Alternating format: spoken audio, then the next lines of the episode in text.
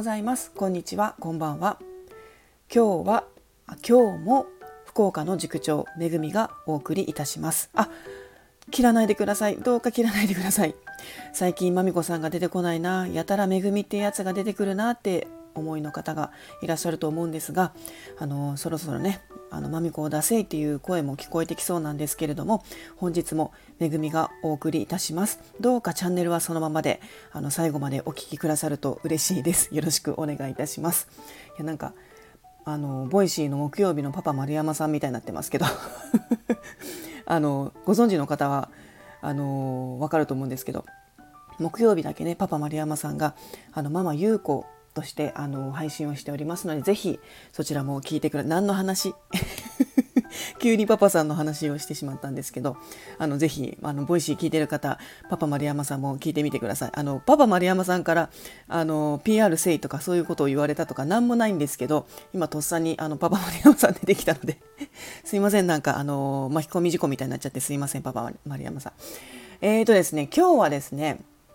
あの習い事についてしかも2024年以降の子どもの習い事はこうなるよという話をしたいなと思います。っていうのもですね私あの習い事のカウンセリングとかもしておりましてあのインスタグラムの方ではですね習い事コンサルティングという名前であの活動をしております。何をするの？っていうことなんですけど、まあ、お母さんがそのお子さんをね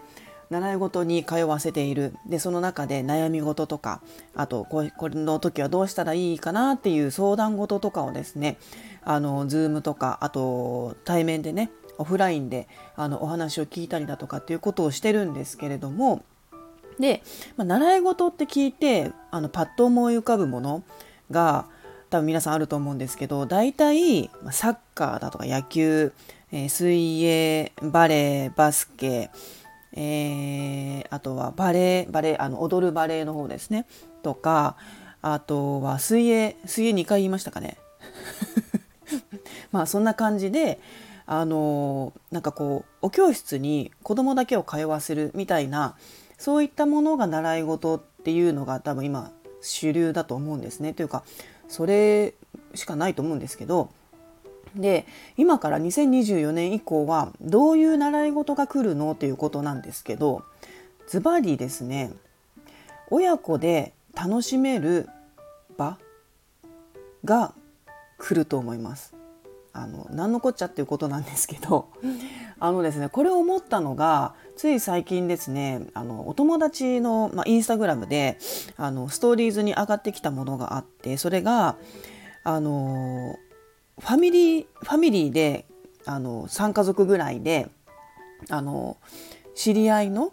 ダンスダンスをしてたダンス経験をしていた知り合いの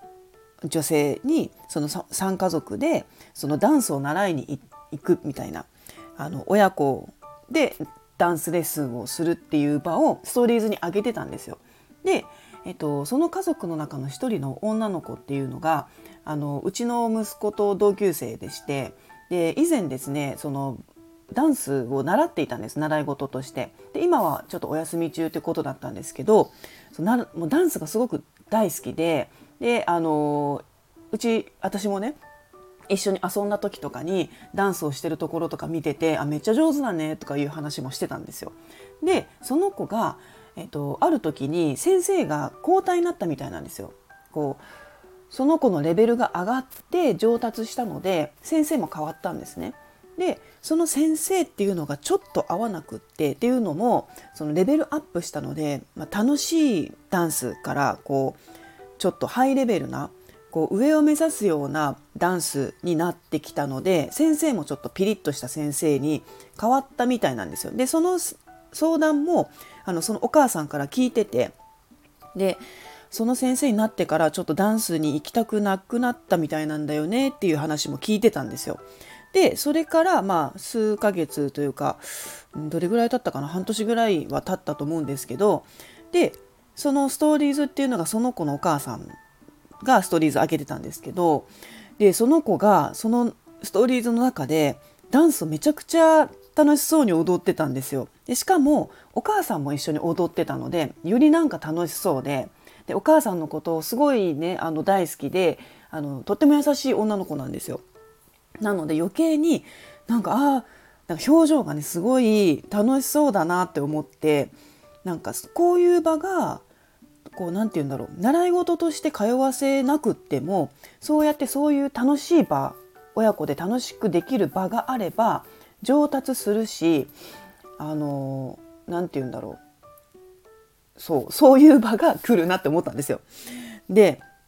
なんかですね栃木のあの知り合いでですね、えーと、ズンバを習ってるっていうお母さんもいたんですけど ちょっとスタイフも配信してる方なんですけどでその方もあの親子でズンバを習いに行ってると。でただその何て言うんだろうこう上手になるようなズンバを教えてるんじゃなくてただ本当に楽しいズンバをあのその空間でやっているっていう感じででそこの中にはあのお子さんからあのこう、まあ、大人まであの参加者参加者さんがいらっしゃるみたいなんですよ。でそこの中でダンスもズンバもするけれどもあのそこの交流もすごくあのその娘に刺激になってるって言っててそうだよなと思って大人の中に入れることで何て言うんだろう同級生だけじゃなくって、まあ、習い事ってこう入れるとその同、まあ、同じ学年の子同世代の子たちの中に入れられてで上を競うみたいな感じになってくるじゃないですか。より上達するのはにはみたいな感じになってくるのでこうなんか和気あいあいというよりも何て言うんだろうこうちょっとね衝突があったりしそうな雰囲気なんですけどやっぱり大人とかあと楽しいが土台にある空間っていうのはうんその上達するぞっていう教室よりもすごくこう心の面も、あの成長するというかうんなんまとまってないですねまたね。止まりがち。あの言語力がねあの乏しいのでねまみこさんみたいに上手にお話ができればいいんですけどそうあのそういった教室っていうのが今からはあの主流になってくるんじゃないかなというか必要になってくるんじゃないかなって思ってます。ででですよこれ自分表現塾のチャンネルです。自分表現塾何をしますかっていう話なんですよ。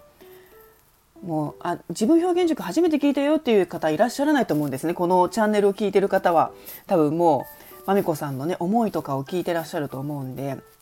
私ももうあのバンバンビシビシと聞いてきた人なので まみこさんの思いをね。なのでその自分表現塾は何をするかっていう話ですよ。そのね上達絵を上達しようっていう教室じゃないじゃないですか。そのその子の今の心の気持ちとかこういうことを表現してみよう。はいどうぞって言って表現する。自分で好きなように表現してで発表する言語化する。でそれを塾長が汲み取ってあのインタビューをする。でそこそのインタビューを踏まえて最後みんなの前で発表するっていうのが自分表現塾のワあのワークショップ1回のワークショップの一連のあの流れなんですけれどもそういうのって習い事にしてみたらまあ異色というか本当に習い事それ習い事みたいな今今の段階ではですねって思われると思うんですけど多分というか必ずこの習い事が主流になってくると思うんですよね。すごく熱く語ってます。パソコンに向かって あの自分の机でねあの話してるんですけどそうでねそうもやもや思ってたら昨日そのお友達のねストーリーズを見てああやっぱりそうだなって確信をしたので超超超なんで超って言ったんだろう今。あの今日はこれを撮ってみました。皆さんはいかがでしょうかね。これを聞いてる方は老若男女言えた。老若男女あの男女関わらずあの年齢問わず多分聞いてらっしゃると思うんですけどうーんいろんな意見欲しいですね。ちょっと私だけの意見に偏ってしまったんですけどまあ私習い事コンサルティングなんでキランみたいな感じで最後はあのビシッと決められましたかね。いつも最後ねあのー、ダラダラっていう感じで終わっちゃうんでそう皆さんもちょっとコメントで教えてほしいですね。2024年うん。子どもの習い事どう変わっていくか。私は多分こういうふうに変わっていくと思う。みたいなこともね是非あの教えていただけたらなと思います。今日は「恵みの持論」バッキバキでじゃんじゃんどんどんあの配信いたしました。最後までお聴きくださりありがとうございました。それではまた。